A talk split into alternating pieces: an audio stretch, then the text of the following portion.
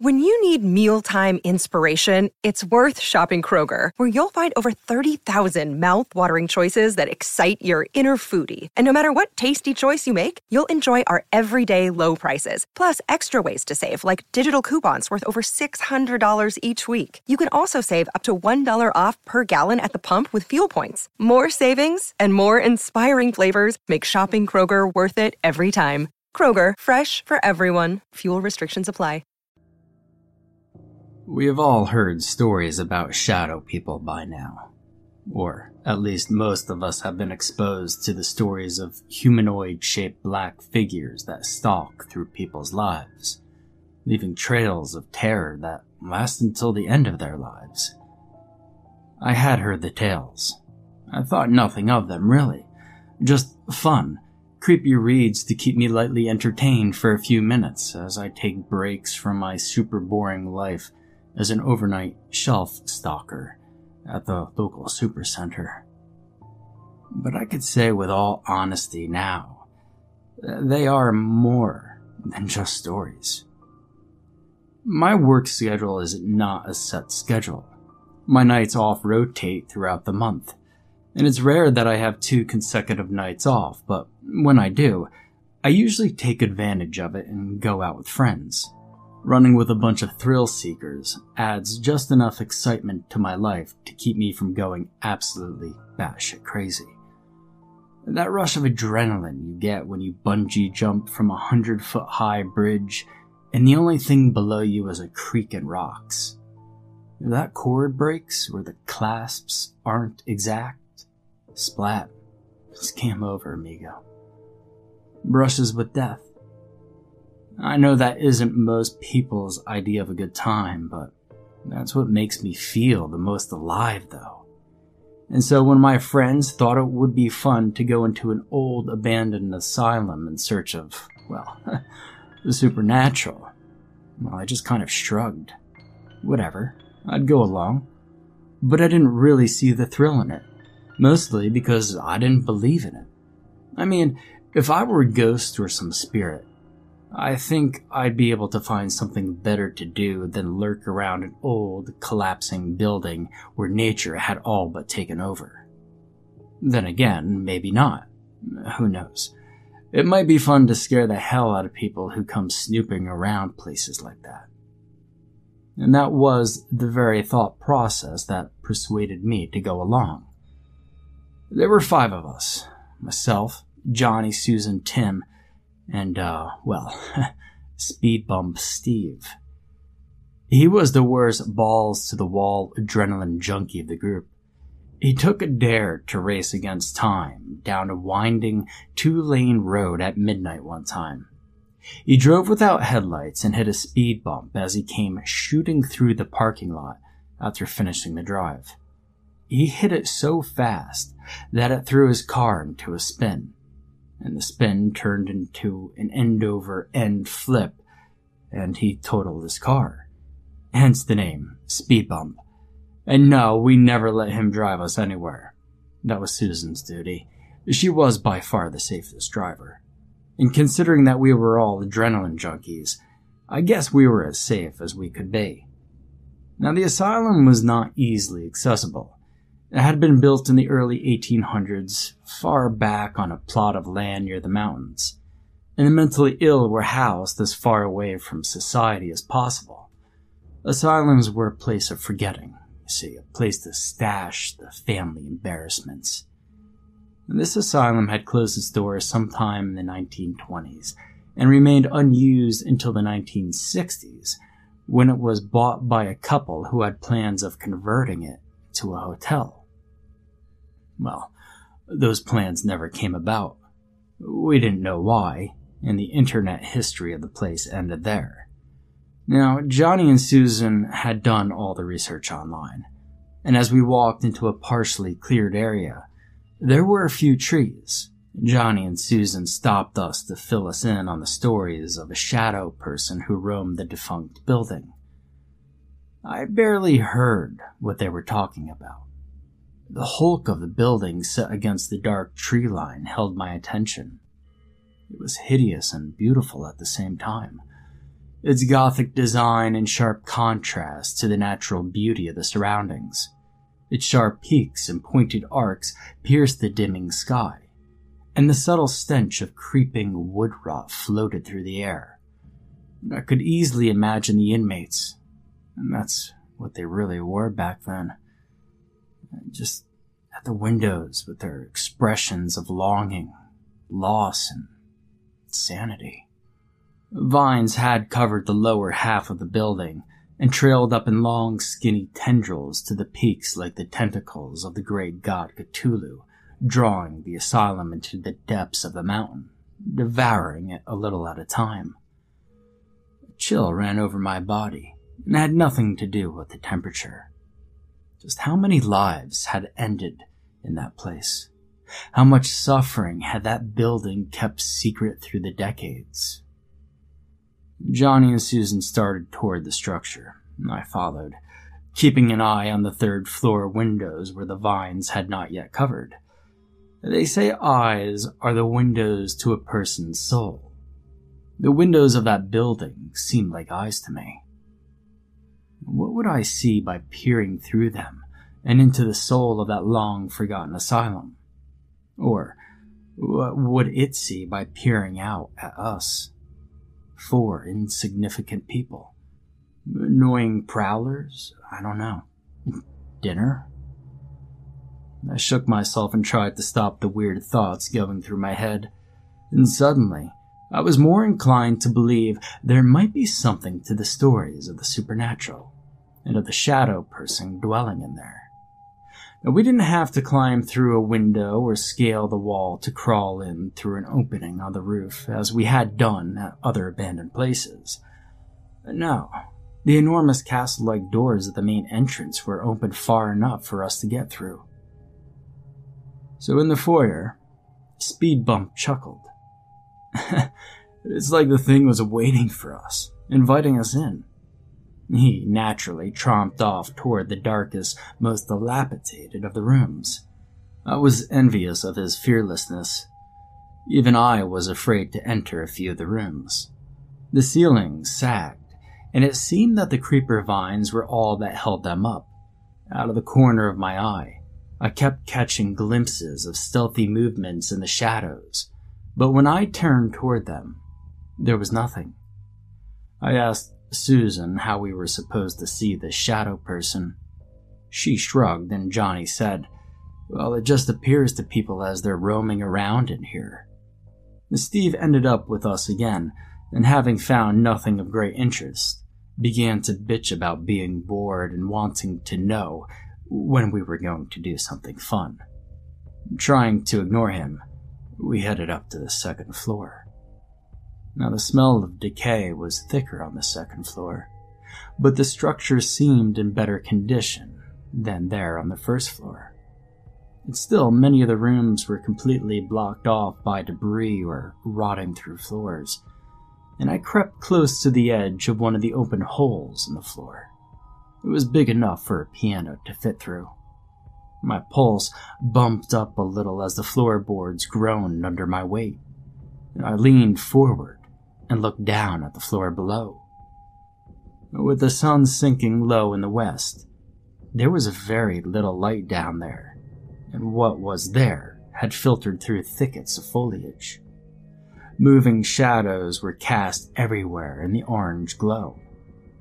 My mind told me it was only shadows of the plants moving in the wind, but my heart told me that some of those shadows were all that remained of the inmates who died there. As I started to step back into the hallway, Steve ran straight toward me.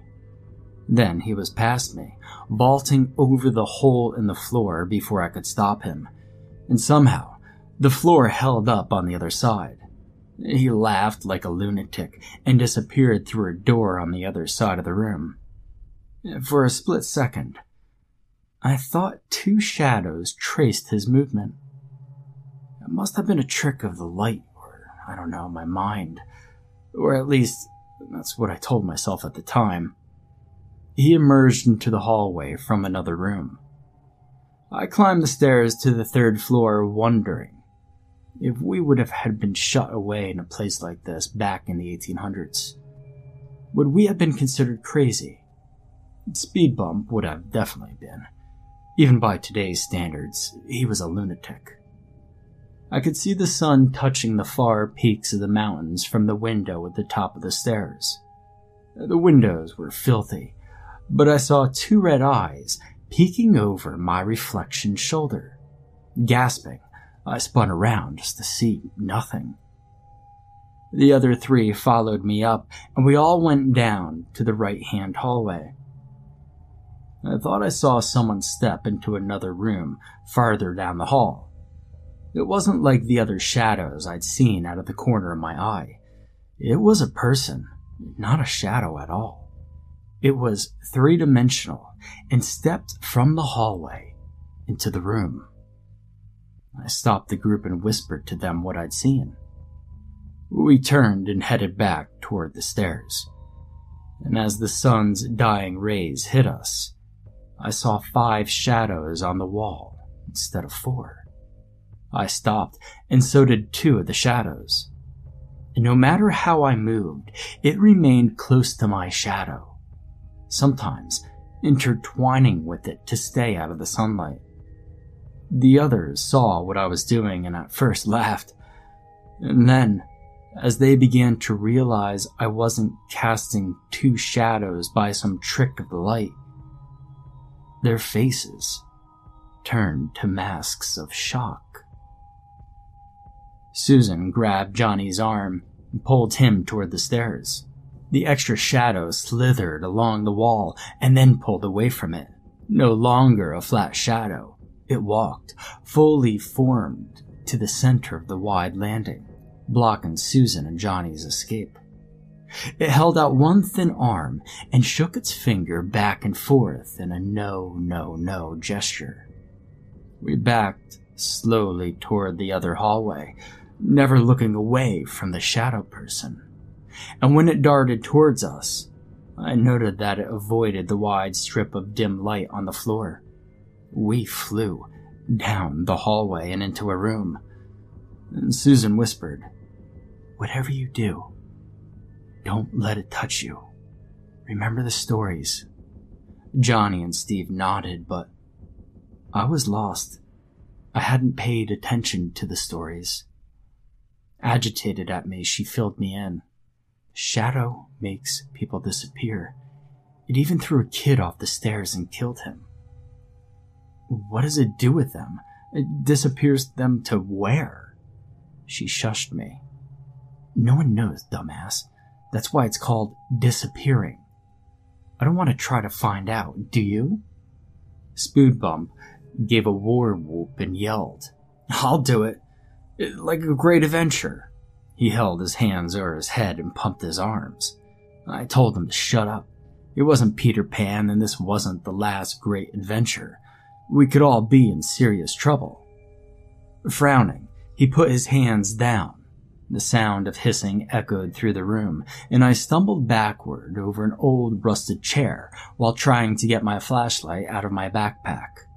The shadow slipped around the frame of the door and up the wall on all fours, keeping its head towards us as it crept onto the ceiling.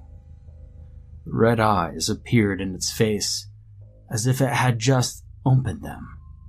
We ran for the door and toward the stairs again, but there it was, racing alongside us as the fifth shadow on the wall again. I held my backpack in my hands, fishing for the flashlight, and I yelled the others to get theirs. Steve didn't have one, he said, and Susan and Johnny weren't slowing down to even try to get theirs out. Turning the corner, we all tried to stay away from the wall and that shadow. Johnny stumbled and fell towards the thing. He screamed as his arm disappeared into the blackness. He rolled his terrified eyes towards us, opening his mouth to scream. And then he was gone. Just completely gone. And the shadow was still there, only it looked bigger. The way a freshly fed boa constrictor looks bigger. Susan's legs gave out and she tumbled to the next landing, twisting her ankle. Steve and I hauled her up and tried to get her down the next flight without falling. And the shadow appeared on that landing and stepped towards us in great long strides, forcing us to take a hallway. Susan kept babbling, I don't want to die. I don't want to die. Over and over, she repeated that same line until I was ready to smother her just to get her to be quiet. Now the shadow's hissing came again, and it was in the hallway just outside our room. And the sky grew darker by the second. The only sound was Susan's frightened whimpering and my shaky breathing. My adrenaline had successfully been pumped up to a level that I no longer liked, and my heart beat like the wings of a hummingbird. We have to get out of here before dark sets in. I walked to the window. It had been broken out years ago, and the glass lay scattered across the ground, winking in the dim light like diamonds. Finally, finding my LED flashlight, I swung the bright, piercing beam in a wide arc out the window. The many arches of the roof provided a way down, but the drop to the ground was going to be hard. I hooked my flashlight to my belt loop. Susan shook her head. I can't make it. My ankle's broken, I think. She handed Steve her smaller flashlight, and he hooked it onto his belt loop. I told her that she could hold on to me and I would get us down, and Steve helped her to the window as I climbed out. Lowering myself to the first arch, I caught sight of the fat shadow slinking on the ceiling above Steve and Susan, and I yelled at them to hurry. Susan was halfway out of the window when the shadow descended on Steve, and I yelled for him to use his light, but he didn't hear me, or couldn't reach for his flashlight. He screamed once, and then he fought with it. And the harder he fought, the more of his body was swallowed up by the thing. I mean, what damage can you do to a shadow? None. It enveloped the upper half of his body and shot back to the ceiling and disappeared, leaving Steve's bottom half to thud to the floor. The poor lunatic got his last great adventure after all. It wasn't one I wanted to try out, though. Susan screamed and pushed herself out of the window. I barely caught her, it was hard as hell to lower us both to the ledge, but we were finally there, and I was ready to jump when I heard the hissing sound above us. The shadow was crawling out of the window and down towards us, and I tried for my flashlight, but I was too late. The thing was just so damn fast. I swear I saw it smile before it covered Susan. She was gone too completely disappeared. I jumped to the ground and grabbed for my flashlight, shining it onto the shadow figure. It recoiled and slid back through the window to avoid the light. I've never run as fast as I did that night. If you ever, ever see a shadow creature, stay in the light. They don't like the light. And just to be on the safe side, Avoid places where there have been stories about shadow people sightings. It may not just be a story to entertain. It might be real.